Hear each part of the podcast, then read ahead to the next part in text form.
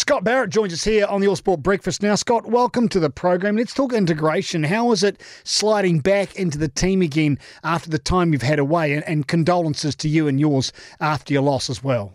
G'day, Darcy. Yeah, no, thanks. Uh, yeah, thanks for that. And I guess it's good to be back in uh, the team environment. We joined the group yeah later in the Japan week, so um, yeah, pretty quickly get up to speed with things, and um, yeah, into a test week this week in in uh, Cardiff, preparing for Wales. So yeah, no, excited to be back. Let's talk about the Welsh, Scott. Uh, what are your expectations? What are they bringing to the pitch?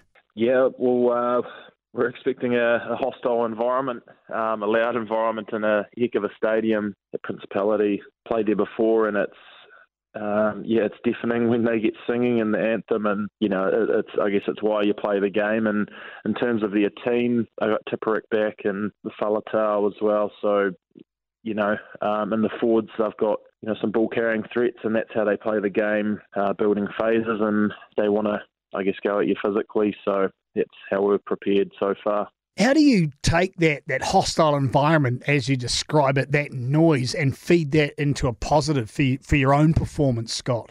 Yeah, I think you you embrace it. Like, um, I guess it's why you play the game for you know to play in some amazing stadiums and arenas around the world. And in terms of your performance, you sort of have to connect a little bit different you might not be able to hear the bloke next to you. So, you sort of instinctively go off uh, body language. And, yeah, I think you sort of adapt and you have plans around how you communicate on the field. And, yeah, we're prepared for that. Talking about the bloke next to you, the bloke next to you this time around is the new captain, Sam Whitelock. How's his headspace currently?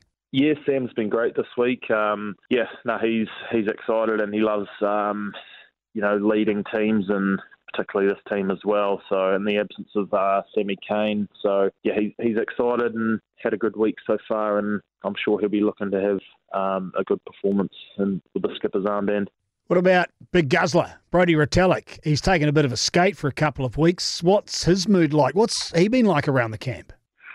Yeah, I think um, with with he's um, yeah relatively positive. I think you know once he got dealt with his sanction, and he was pretty positive to move forward. And yeah, he was quick to move on, I guess. So obviously, underneath it, always gutted that he can't be playing in the next couple of weeks, but I think he gets the opportunity yeah later in the tour. Yeah, so he's he's been great for the team this week at training, bringing a bit of edge and that sort of thing like he does and helping, I guess, the team prepare. Game last week against Japan, plainly weren't involved, Scott, but what do you take from a spectator's point of view? It was one of those sticky old games, a bit like the entire season. Wee bit up, wee bit down, bit of air, bit of flow. What do you pull from that? Yeah, it was uh, actually a bit of a frustrating watch in terms of I guess the effort was questioned by the coaches, and that you know sometimes I guess it's a, a bit disappointing. Yeah, when your effort gets questioned in, in the All Black environment. So um, the boys are right on the edge of their seats, and yeah, there has been plenty of edge this week, and um, yeah, I guess for this tour, would would hate to be questioned on our effort again. So yeah, the boys are shaping up well for Wales this weekend. The messaging from the coaching staff during the week, I'm presuming quite succinct. What have they been working on? Um, I guess, you know, just like our, our movements and being dynamic um, around the field. That's that's what we pride ourselves on, and mentioned it before. It's a lot of that stems from your effort and your mindset to get to where you need to be. So um, that's a key part of our game is is you know, being dynamic, moving into position. So those are both on attack and defence. Um, that's what we've been working on.